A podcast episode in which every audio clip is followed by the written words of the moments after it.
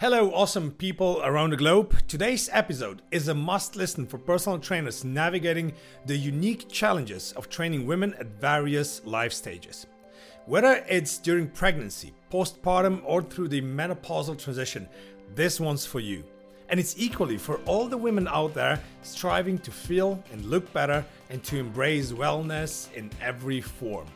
Joining me today is Baz Moffat from The Well HQ in the UK. We've delved into this crucial topics, discussing how personal trainers can enhance their skills in the vital area of female fitness training. So tune in and soak up the insights from the incredible Baz Moffat. Hey, and welcome to the Next Gen PT podcast. This is Alex, and I have a wonderful guest with me today, which I'm very proud to talk to her and to get her on the podcast. This is the fantastic, the phenomenal Baz Moffat from The Well HQ. Baz, how are you doing today? I'm really good. Thank you so much for having me. Oh, you're most welcome. I was waiting for that for, quite some time now, to be fair. I was asking around who could connect me to you guys. It's not only you at The Well HQ. Is that correct?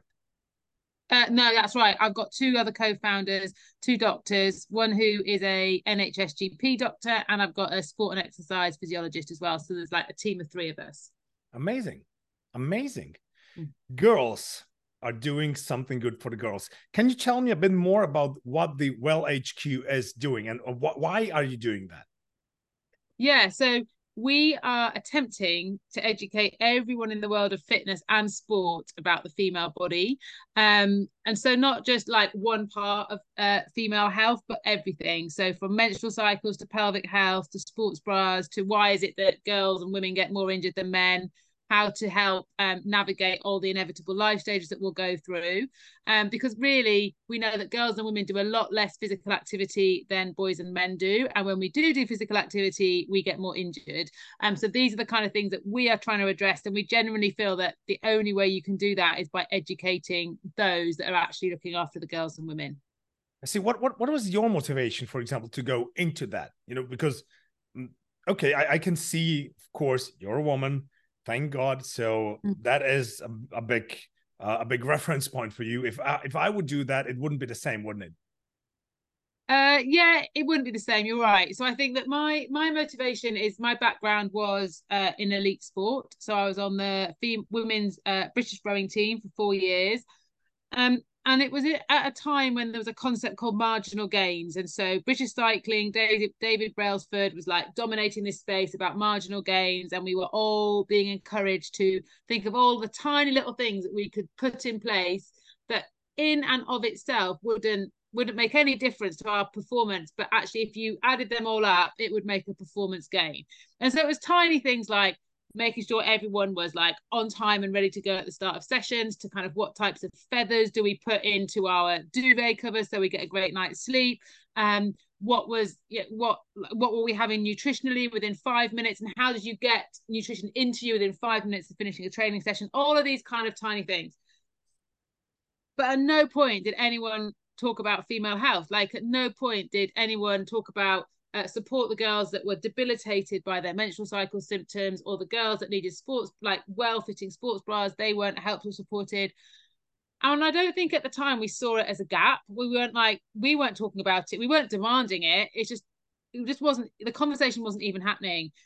And then once I retired from sport and became a personal trainer and a fitness coach and had two children of my own, I just started to realize that, goodness me, like we are underserving women. And a fundamental part of that is that we all come out of PT school with no knowledge whatsoever around the female body. And that's a problem, because it's like, oh, well, the industry has qualified me. So therefore the industry must think that this isn't important. And this must be something that is a nice to have as opposed to a must have. And so that's what's really motivated me, because I think it's not a nice to have. I think if you have girls and women that you're working with, you have to understand their bodies. Mm-hmm. And so that's what's motivated me to kind of set up The Well. You were rowing you were in the team since 2005 to 2008. So all of the seasons, so it's really 4 years, right? When did it happen that you become a mom? Was it before that? No. No, so I became a mum 2014, so sort of 6 years after retiring from my sport. And back then, there was probably only, I don't think anyone had had a baby. Like, I don't, like Jess Ennis-Hill, Serena Williams, like none of them had had children. It was, there was no role models for you to have a child within your elite career.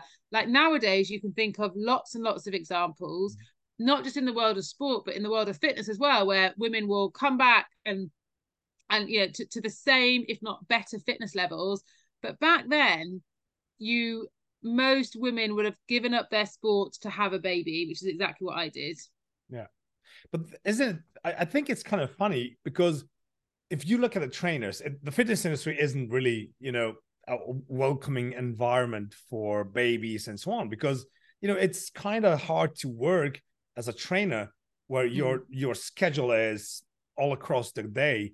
How can you raise a baby then? So, and what I'm seeing an awful lot right now still is that a lot of female trainers that got in the industry that was doing that, they were pretty good, right, as personal trainers and everything, but then they leave the industry and end up with a job probably they don't like too much, because it's almost impossible to work as a trainer. So what we see today is that we as trainers or female trainers, we're helping other women to get back into shape postpartum. But, you know, when they get a baby, they cannot do it themselves, not by staying in the industry that they enjoy working in and they, you know, with a job they love. How can we change that? Well, I did it, but it was hard work. And the only way I did it was that I also specialized. So I moved away from generalized personal training to very specific pelvic health. Like pelvic health and female health was my thing. So I was kind of a bit sought after, if you like, for my expertise. But I basically filled my day, all day Tuesday, all day Thursday, literally back-to-back clients. I only worked from, I don't know, like, you know, because obviously nurseries aren't open first thing in the morning either. So it was that kind of like, so my first client was like 8:30, 9 o'clock. And I worked all the way through till the afternoon. And then in the other days I would run the business, sort all that side of things out. But you just become less flexible because you can't do evening. And also I was a new mum, I was exhausted. So that kind of, that normal PT routine of kind of like an early start, a bit of a break, like, you know, maybe a couple of clients in the afternoon and then an evening class, you just can't sustain. And I think that so I basically had to work out, how can I charge a lot more for people to see me? So I had to massively upskill myself, and how can I get everyone in like one day? And then, you know, and then run my business so brilliantly around that like that was very, very efficient. There was a time when I was having to kind of, you know, I'd finish in the afternoon, I'd go and pick up the kids from nursery, I'd like feed them, give them bath time, and then I'd run I'd do a fitness class or something in my spare room. And I was just exhausted. And I think the burnout of women, because childcare is not relaxing. It's like, it's harder than your job. And if you've got a very physical job and then you're having to do kids and tidy up your house and everything else, like it is a lot. And actually I just became very exhausted. So I had to pull things away, which meant I just had to find out, how can I charge more? How can I charge more for people to see me? Because that's the only way I could do it. You know, that's the hardest thing. You couldn't do it. I couldn't have done it being employed by someone and getting £20 an hour, £25 an hour. That was never, ever going to work. Yeah, no, it wouldn't bring in enough, you know, to make it through the month, basically. Well, this is what I get a lot with when I'm doing business coaching with personal trainers. How can I charge more? Because they're so afraid to ramp up the prices, even if they're really good. I'm working with a client. Well, he is a male, obviously, but he's been in the industry for 30 years and he's charging way less than, you know, some new trainers on the market that are, you know, working, I don't know, for 3-4 years or something like that, which is insane. And I know that in the female spectrum, it's even harder than that. Yeah. You know, at least when it comes to Europe, what I see though, which is, you know, a glimpse of hope for, in my view, in the Arabic countries, the female trainers are charging 3 to 4 times more than the male trainers are.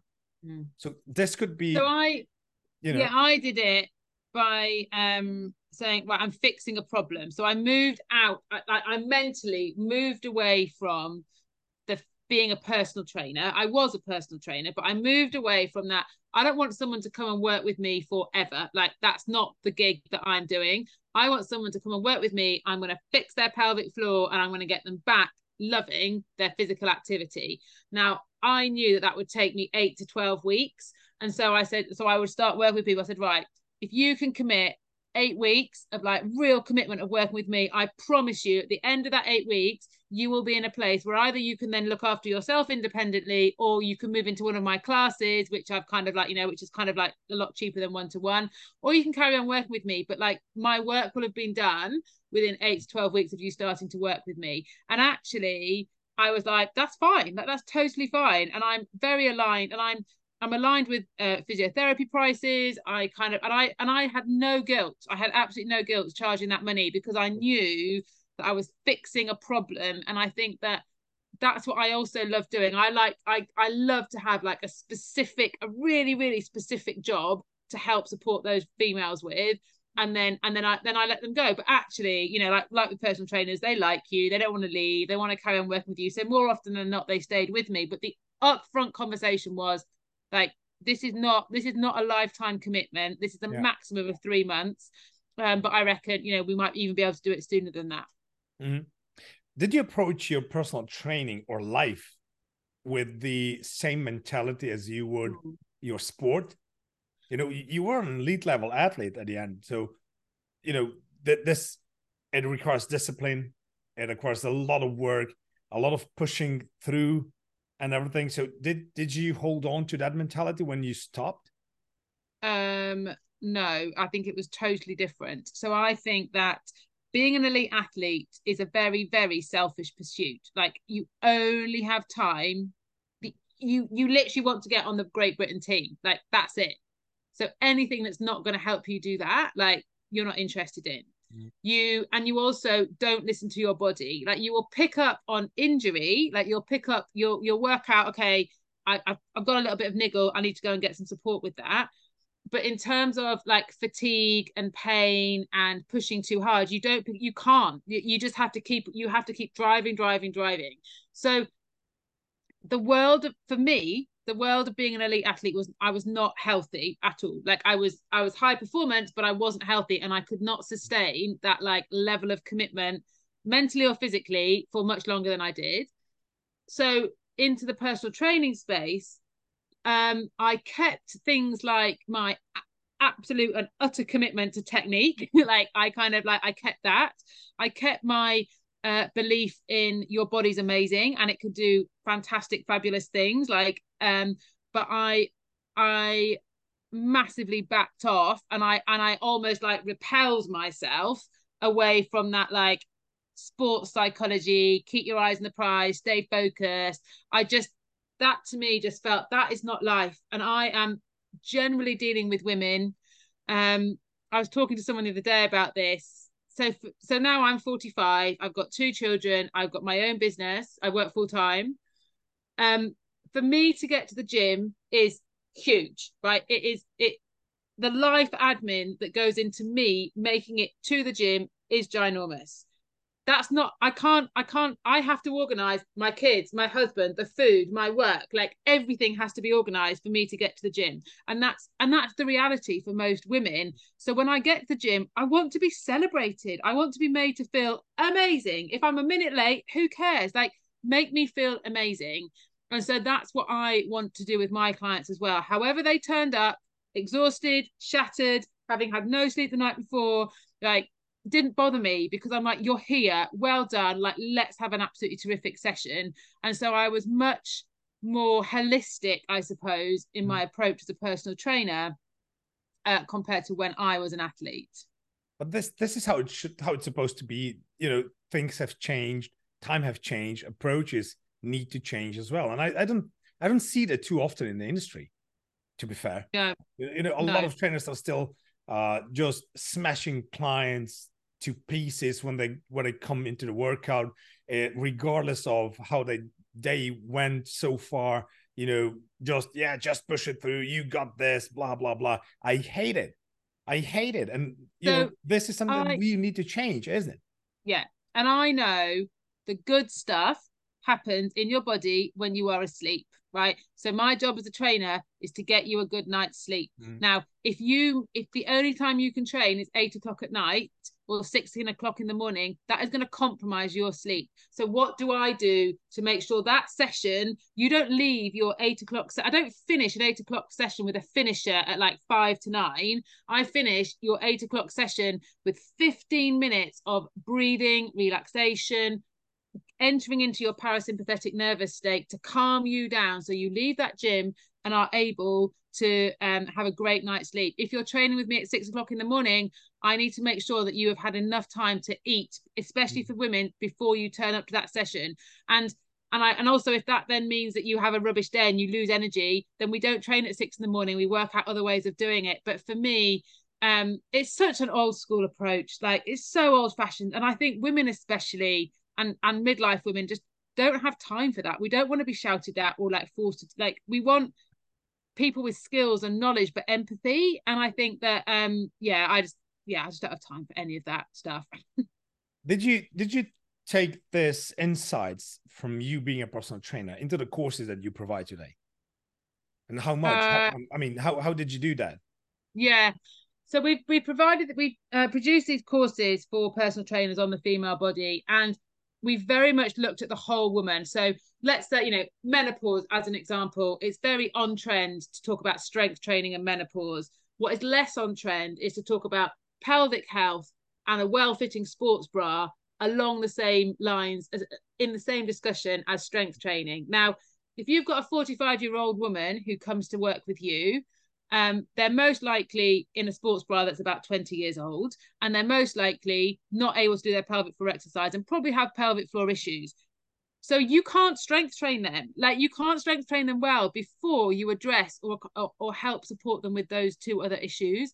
And it's like, we all know that bone density reduces from the age of 35 in women, but you can counteract that rate of decline with good quality strength training. Exactly. Not if they're wetting themselves every time they lift, because they won't come back. And so you might be listening to this as a bloke and saying, there is no way I am ever going to have a conversation with a woman about her pelvic floor. That is way out of my comfort zone. But there are ways without you getting personal and private and, like, you know, and kind of overstepping the mark. There are absolutely ways. And I think that that's how we like to educate and communicate this message, that we have to start to join everything up, as opposed to seeing everything in sort of, you know, very specific silos.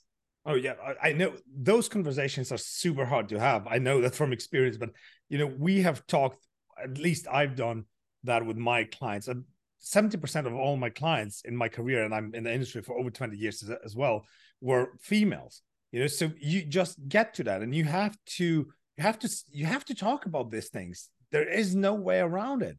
So I think that an essential part of a personal training education should be as well psychology and communication, which is not thought as well as I would have it.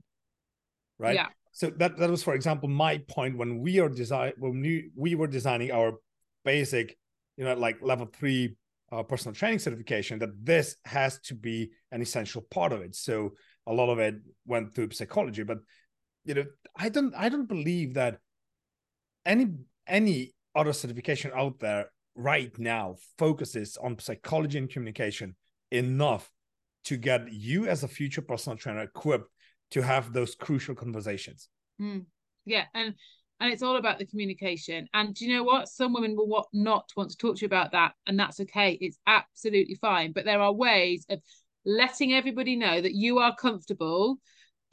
If a young man came up to a training session and he was hungover and he'd just been out all night, and he came to your session, you would work that out. You'd be like, it's all right, I've got this, but I can still train you. It's a shame you went out late last night and had a few drinks, but it's all right. if a menopausal woman came and said, "Oh, I had a really bad night's sleep, like I was sweating so much," most, not all, most men would be like, "Whoa, don't talk to me about the menopause." It's the same, isn't it? It's the same. Yeah. The solution is different, but she's sharing with you what her experience, and I think that we can. I say we need to stay in the room. You need to stay in the room and hold that space, even if it's outside of your comfort zone. And the only way, I was doing a big pilot study with 50 personal trainers a few weeks ago now. And one of the first things I asked them to do was kind of write down all the words that they associated with menopause and put them on a timeline. And at one end of the time, or a continuum, at one end of the continuum, really easy words for them to say. And at the other end of the continuum, words that they would feel so awkward saying, and everything else in between. So most people can say hormones. Most people can say menopause, so that might be your level one. And I was like, right, so this week, go and say, have a sentence with the word hormone in, have a sentence with the word menopause in, and just start articulating this. If you go a few steps on, you might talk about brain fog or hot flushes or weight gain. If you've never put that word into a sentence and said it out loud, there is no way you're going to be able to do that in a professional setting. And so it is a skill. It's like learning how to squat or deadlift. It's a skill getting these words without you tripping up over what you're saying. I can say any word and I don't miss a beat, but I've been doing this for years. And that's the level. I think that people, like you say, underestimate the skill involved in communicating this messaging. It doesn't come easy. It's not just about, the knowledge is important, and getting knowledge from reliable evidence-based sources is really important. But we call it the knowing doing gap. And I know that there's lots of people that just read and read and read and educate and educate and educate, but they can't then translate that into practice. And that's the bit that there's no point in learning about female health if it's not actually going to, affect your professional conduct. And that's very much where we really want to see happen. How are you looking at, like kind of personal bonding with your clients? Because in my view, this is again my experience, but I like to have your view on it. Throughout my career, so there are so many personal bonds that just emerge out of the work, and especially with my female clients, I knew pretty much everything. I knew how the menstrual cycle is going. Are they missing out on it? Are they not? When is it? What they enjoy eating while having pre-menstrual syndromes and so on. So everything, I knew really everything, even those things that I really didn't want to know. But because this is just, I think it's natural if you're a good personal trainer that people that trust you share with you, amazing things, not only positive, unfortunately.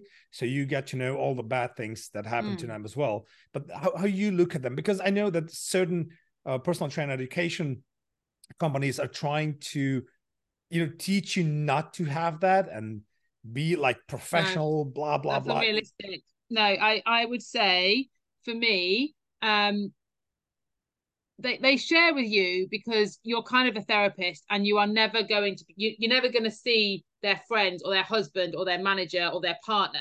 So that's why you're a really safe person to talk to, because you're never going to then like divulge whatever they've shared with you. For me, I think it's very unrealistic to say to personal trainers, never have these conversations, because that's your job. You're dealing with health and well-being, and we know everything that's involved with creating healthy and well people. But protect yourself. And I protect myself by having an incredible referral network around me. So if I'm not their friend, I'm not their friend. I am a professional in their space. Like if someone kept saying to you, "God, like, every time I come and see you, my back is in agony for 2 days," I would say, right, go and see a physio. So I want you to make an appointment with Steve down the road. Steve's utterly amazing. In fact, if you're all right, I'm going to call him up, tell him that you're coming, and I want him to tell me what's going on and how can I adapt the work I'm doing with you so that you don't get this back flare up.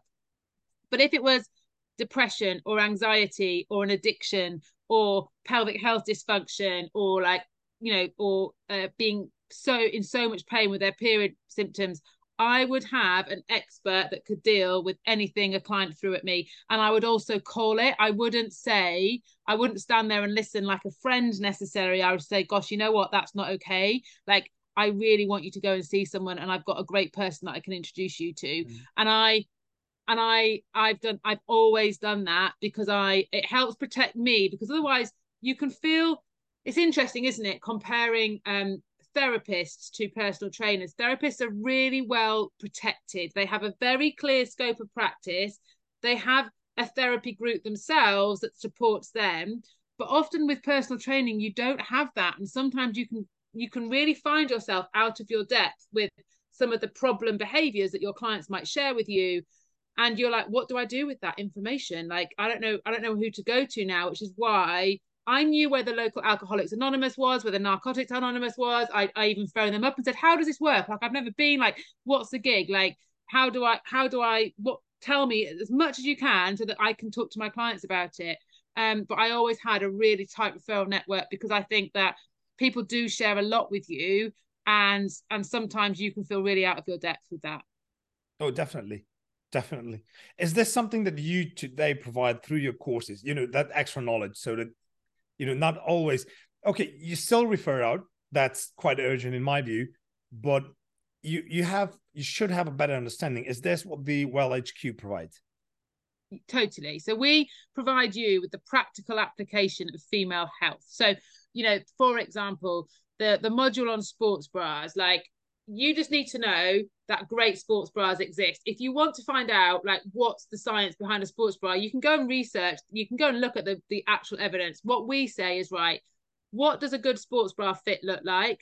What are the different types of sports bra? How would you, as a personal trainer, start a conversation with a woman who's got chronic neck pain about a sports bra? So it's a very, very practical application of this evidence, as opposed to, you don't really have to interpret anything. You just kind of have to, like, read our stuff, watch our stuff, and we will give you the really specific sort of practical top tips. What can you, so the sports bra thing is incorporated into the session on back pain and strength training and stretching, because it's just part of the solution. Like, you can't, if a woman, doesn't matter how well you train her, if she's big breasted, the sports bra needs to be right. And so you might, going back to that referral network, you might know who is local that does really good bra fits, or what's the online resource that you can send that person to get a great bra. Mm. And that's all you need to do. You don't have to fix it. You just have to kind of offer up advice and support. What is, in your experience, is the sport bra thing coming up rather later, probably after 40 years old?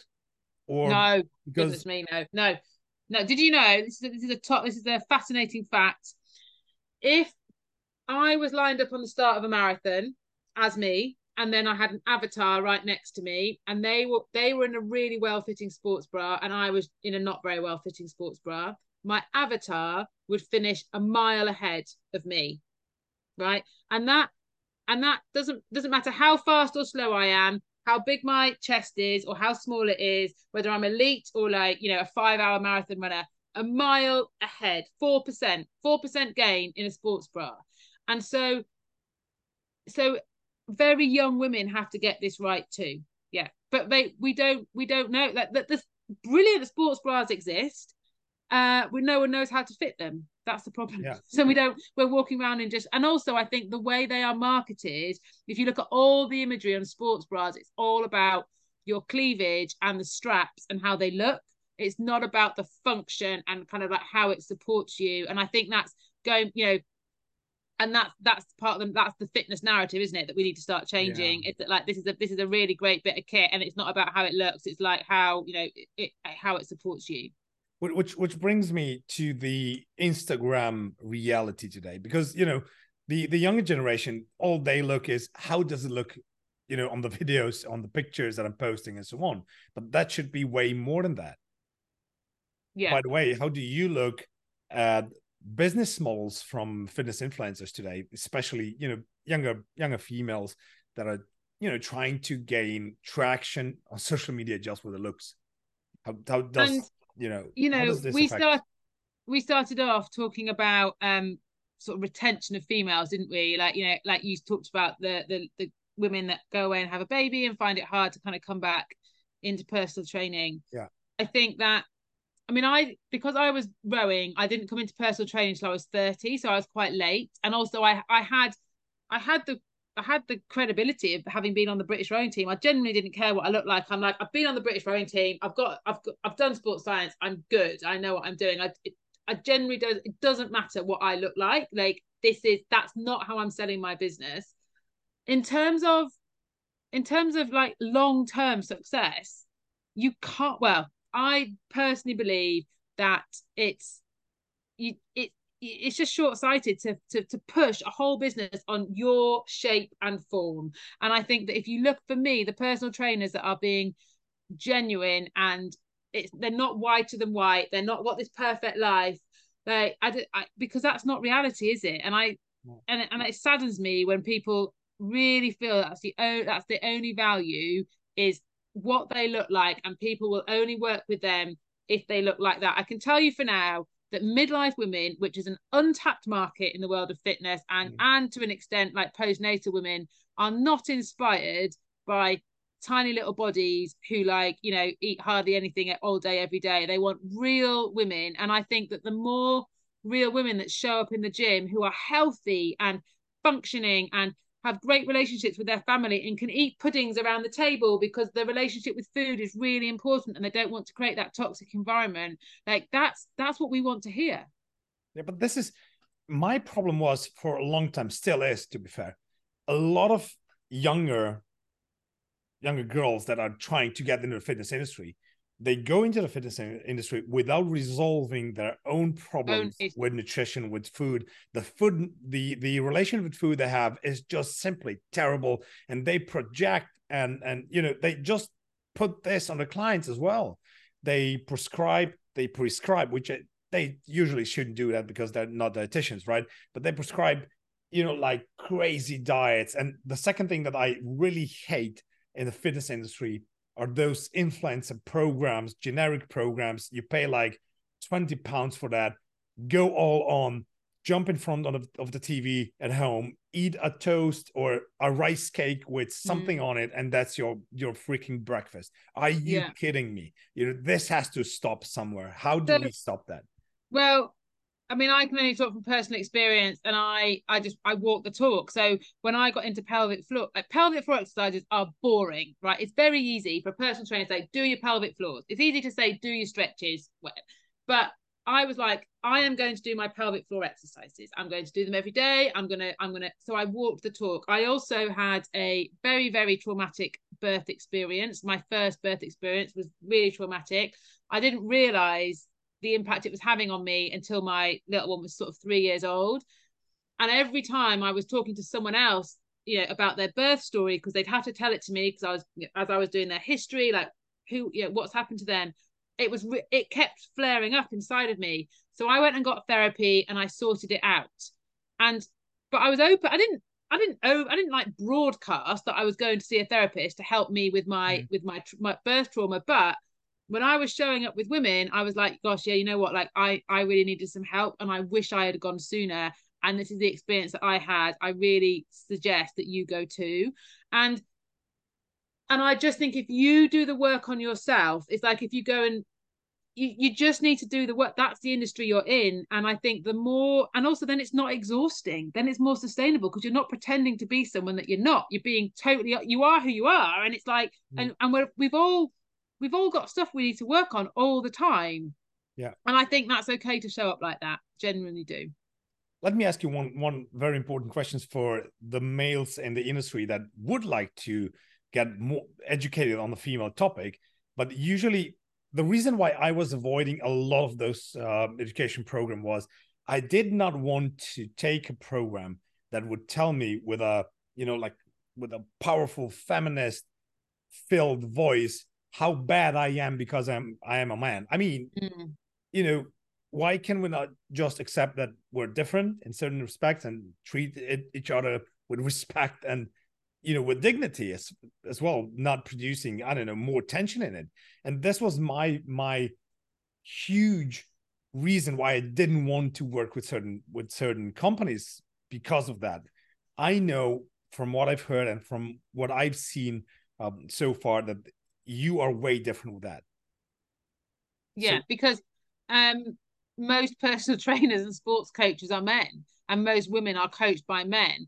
And so I'm in this to have a very successful business, but I'm also in this to genuinely change the system. Like, I want to create a better place for girls and women, and we cannot do that unless we create content and create education that men can consume as well. And so I very much feel that that if you're training girls and women, even if you have no lived experience of any of this stuff, that you can absolutely learn about it. And it's kind of not your fault that you don't know what's going on, because you've got a qualification, and no one, and if the industry gives you a qualification, why on earth would you say, but is it enough? You're like, no, I've got my qualification. It's included X, Y, and Z. Like, I don't have to do anything extra. So you've got your qualification, but now we do know more, and now we need to do a better job. And I don't want to be in a situation where, like, I put on a coaching course and I've got, like, you know, 30 women and one man. Like, no, like, we need more men showing up. So without a doubt, men have, you know, our education is, it's not judgy. It's not, we're not shaming men. We're not angry with men. We're just like, right, guys, you got some work to do, but, like, you know, let's crack on.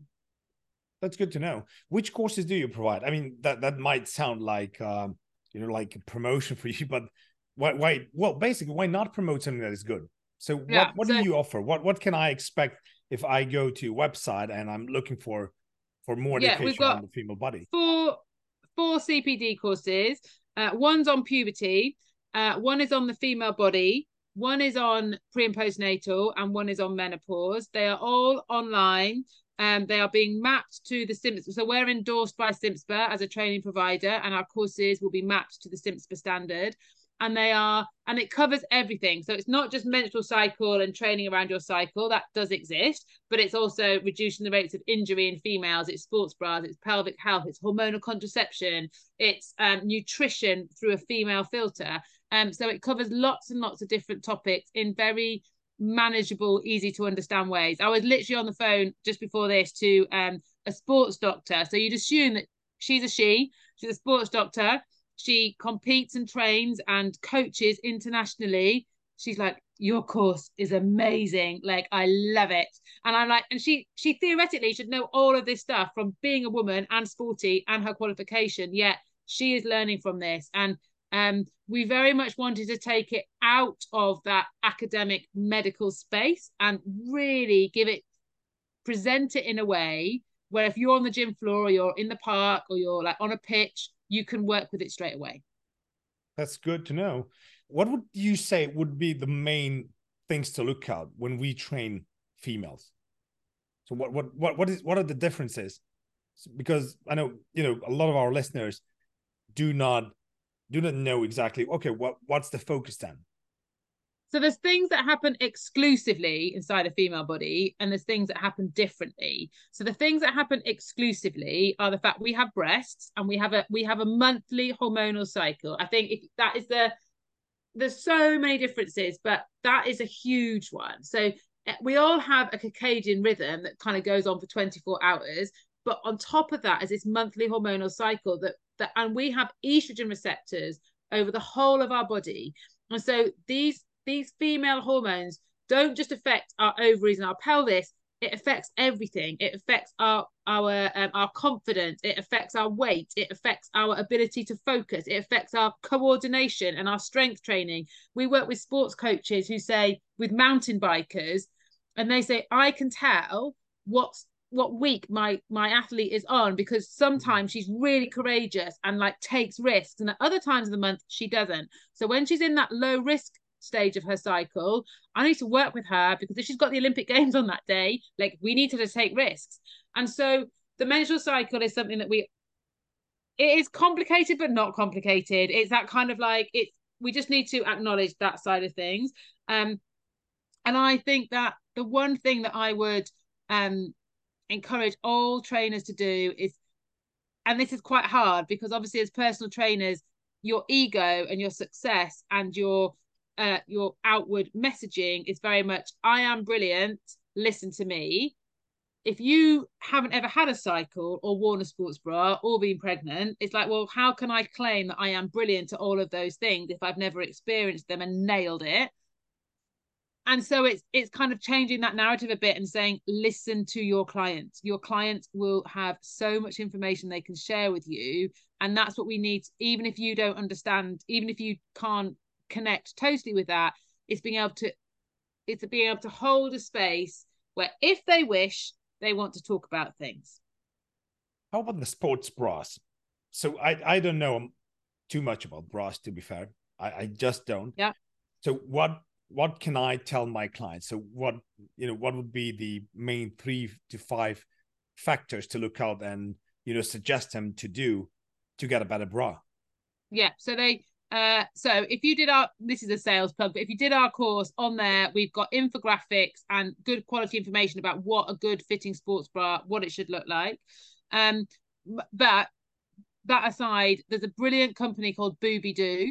And on there, there's amazing videos about how do you fit a sports bra for CrossFit, for football, for yoga, for whatever activity you're doing. How do you do it if you've got big breast but a small chest measurement, for example? And if you've had breast cancer, like loads and loads of different bits of information, and you can get an online fitting, so you can be in the comfort of your own home with your bra on, and they can say, right, do some star jumps or do some jumps or do some squats, let me have a look at what goes on.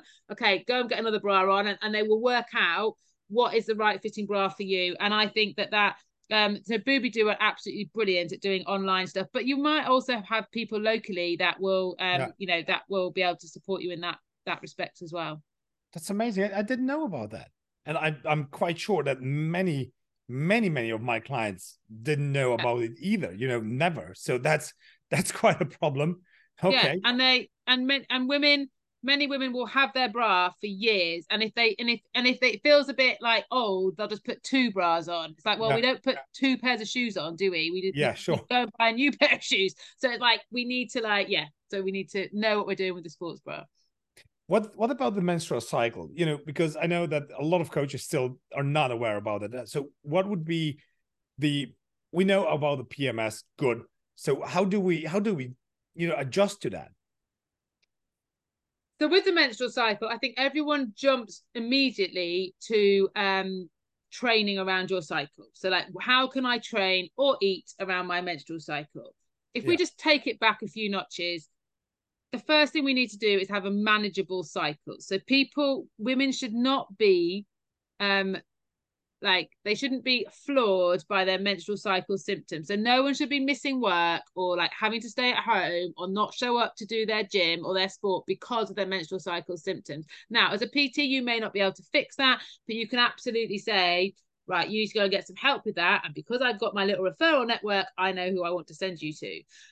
So we need to be having a manageable cycle. We need to be encouraging our clients to track their cycle. And that's like all health tracking. It's that, and they might wish to share that information with you. They might not, and that's totally fine. But let's not just track the bad bits. Don't just track when do you get the problematic symptoms, but also when do you feel awesome? Like, when is it that you come out of an exercise session and you've been able to like have so much energy? Mm-hmm. Now, if you track that over 3 months, you might notice that actually in the first few weeks of your cycle, exercise is no problem.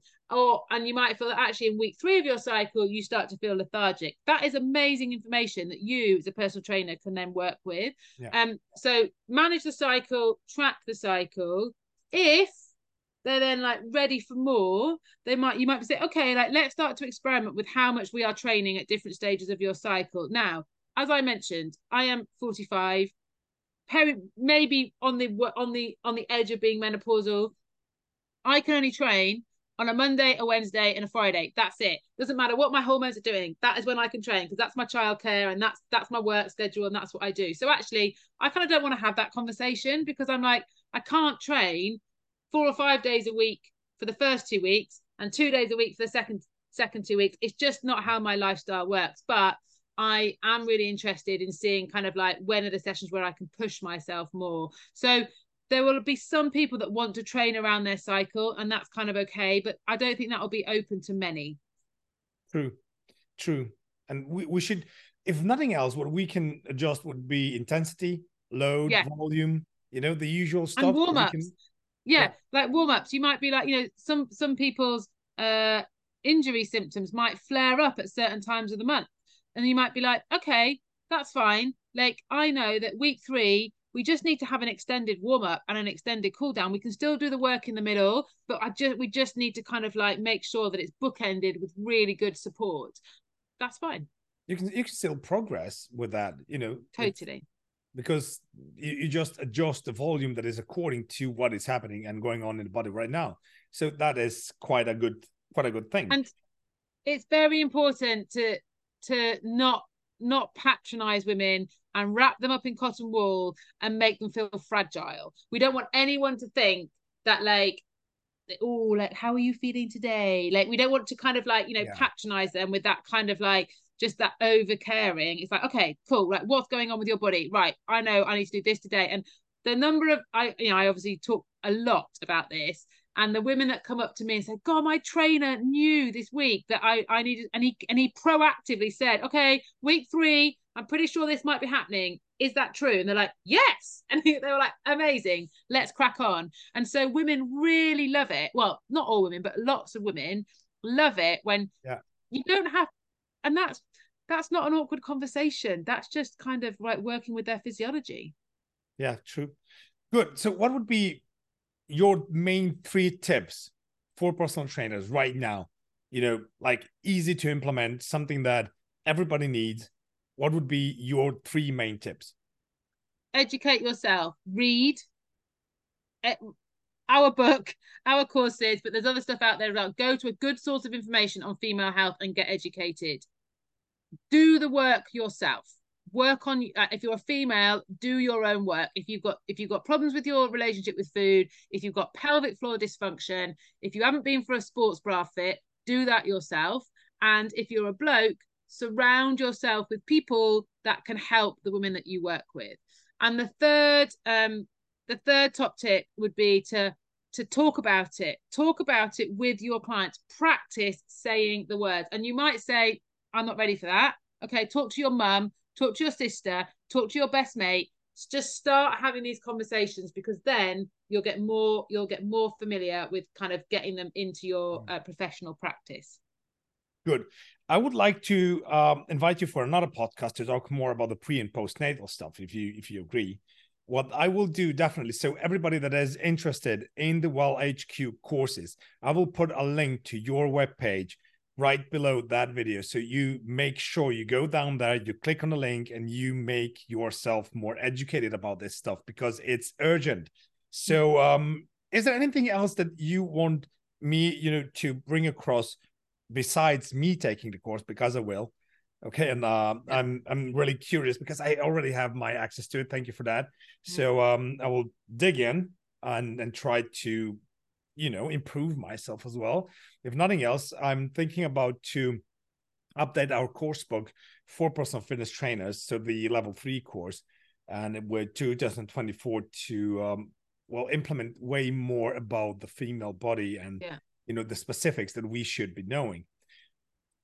Is there anything that you see on the market right now that you would like to address and, you know, that needs to be changed? We only have a few minutes left, but still.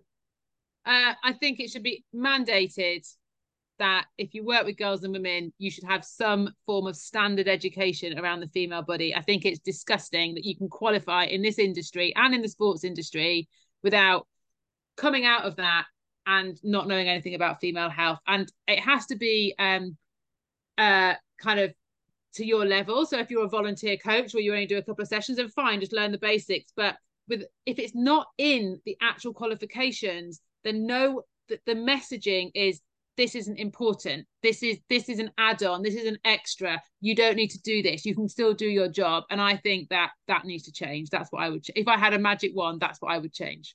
Well, you have to a degree. You have to a degree. So we will definitely implement that in ours. So that's done. Check. But let's talk a bit we have 5 minutes left. So if you agree, let's talk about the education of personal trainers. So what else would you say is it's missing?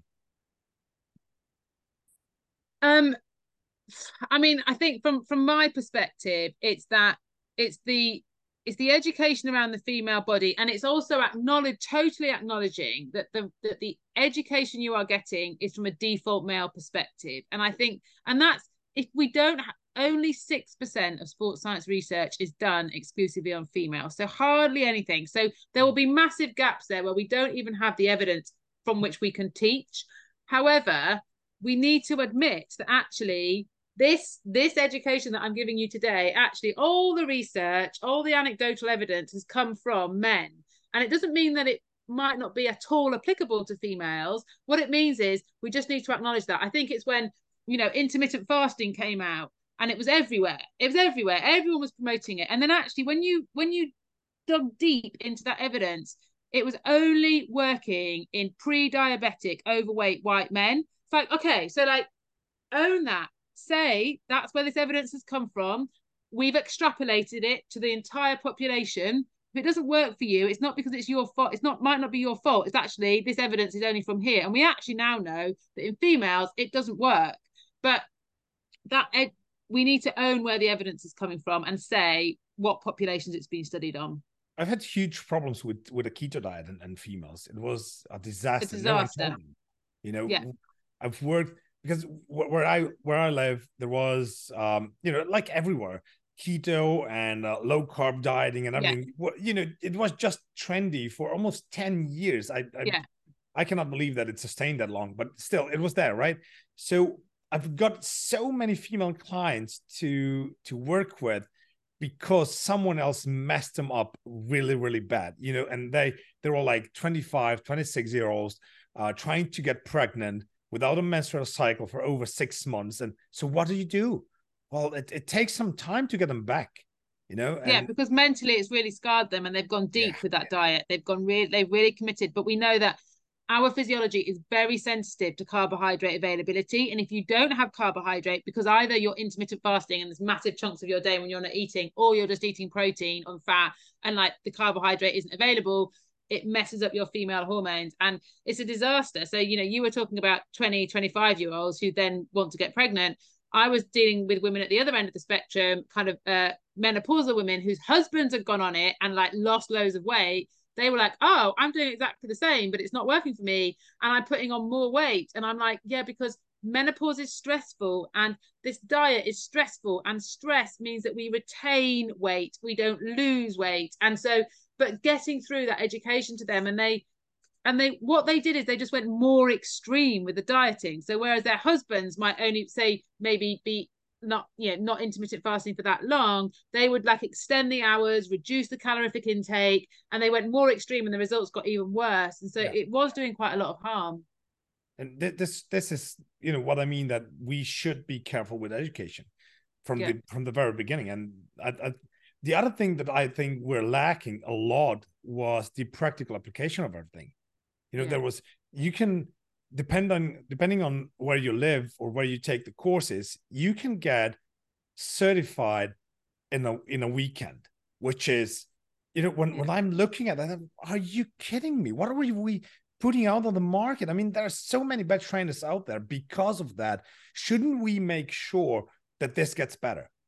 Mm, totally. Totally. And I think that's raising standards. That's why we've written a girls and women's standard for SimSpa, and that is why we have mapped our courses to that standard. Now, I can't help if someone else comes along and puts on another course around the female body, but I can absolutely hold my head up high and say, we have the gold standard and we've done that and we know what gold looks like. And then it's our job as a business to market that and say, this is what good looks like. But I can't help what other people do. But yeah, for sure, you need to do the right thing. To wrap it up, because of that gold standard, you should definitely click on the link below that video, visit the Well HQ website. Not only visit it, sign up with them, get yourself more educated, and well, bring your level of service way up. You should definitely do that. Baz, thank you for being with me today. Thank you for taking time. Really appreciate it. And I'm looking forward for the next one to the pre and postnatal. This was a formal invitation today, so might be a surprise. Hey, I like to surprise you as well. So thanks again. And guys, I see you in the next podcast. And that wraps up today's episode. If you enjoyed it, don't forget to subscribe. Click the subscribe button and give us a 5-star rating on iTunes if you listen on iTunes. We love hearing from you, so share your thoughts and let us know what topics you'd like us to explore in the future episodes. Keep pushing forward, and I'll catch you in the next episode of The Next Gen PT.